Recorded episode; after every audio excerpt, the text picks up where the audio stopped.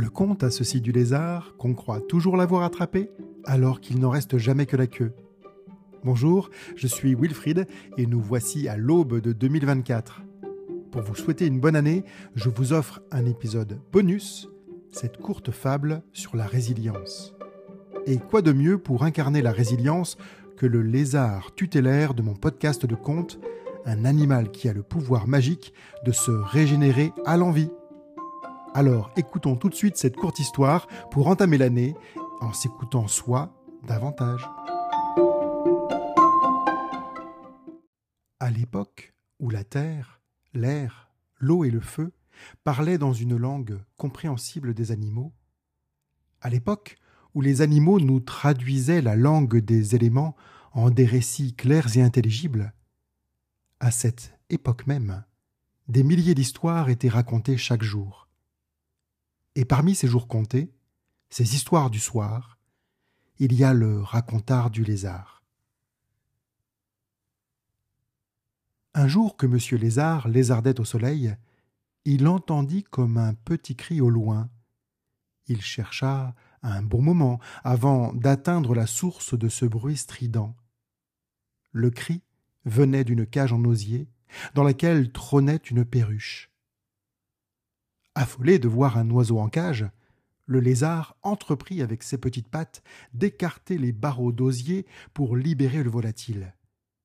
Mais c'est sans compter sur l'oiseau qui se mit à battre des ailes comme un forcené et, à travers les barreaux, à lui donner des coups de bec agressifs, à lui becter les pattes et le corps, si bien que la perruche hirsute se retrouva bientôt avec la queue toute sanguinolente et remuante du lézard dans la pince crochue de son bec. Tout dépité, le lézard s'enfuit, la queue en moins, en entendant geindre la perruche, son appendice sur la langue. Rui, déguerpis, espèce de trouble faite, je m'échappe quand je veux de ma cage et quand je l'aurai décidé, Rui. Après que la queue de Monsieur Lézard eut bien pris le temps de repousser entièrement, on entendit comme une chamaillerie au loin une scène de la vie quotidienne. Ce n'était qu'un chat qui courait après une souris en crachant sur sa proie qui se rebellait un peu.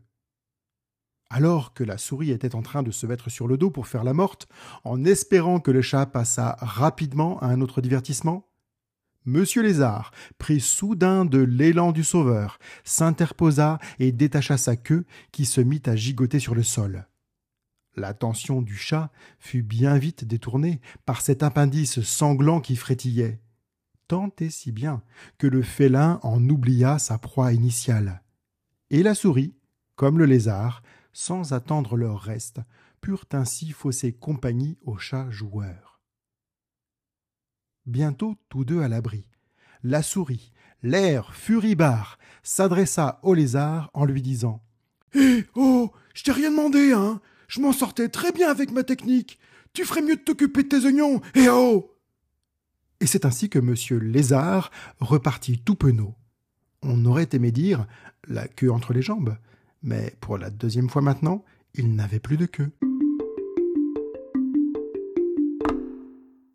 Une autre fois que la queue avait totalement repoussé et qu'il lézardait au soleil, M. Lézard entendit crépiter au loin.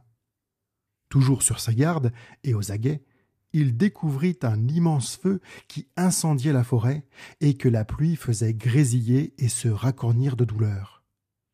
Se précipitant sur celui qui semblait le plus souffrir, le lézard ne vint pas au secours des arbres de la forêt dévorés par les flammes, mais se jeta sur une braise encore vive pour la préserver de la douleur d'une goutte d'eau qui l'aurait éteinte. Mais bientôt, la braise fit rôtir sa queue de lézard qu'il dut bien se résoudre à détacher de son corps. Une nouvelle fois, une queue en moins, Monsieur Lézard, piteux et déconcerté, s'en alla par où il était arrivé, non sans s'arrêter devant une mare où une grenouille coassant avait assisté à ce spectacle. La grenouille lui coassa quelque chose comme ceci. Quoi? Mais pourquoi venir en aide au feu? C'est dans sa nature de brûler. Quoi? Et c'est tout naturellement qu'il t'a rôti la queue. Quoi? Monsieur Lézard, dépité, répondit mollement. Ça fait trois fois que j'y laisse ma queue, on ne m'y reprendra plus. Et c'est depuis ce jour-là que les lézards utilisent le pouvoir magique de perdre leur queue qui repousse uniquement pour s'échapper et se sauver eux-mêmes.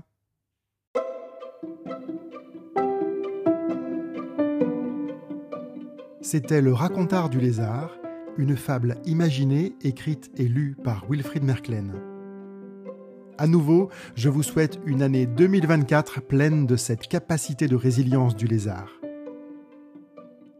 N'hésitez pas à vous abonner à mon podcast sur votre plateforme de streaming préférée. Partagez ces comptes sur les réseaux sociaux pour que nous soyons toujours plus nombreux à faire vivre l'imaginaire collectif. À bientôt pour de nouvelles histoires sur la queue du lézard.com et sur toutes les plateformes d'écoute.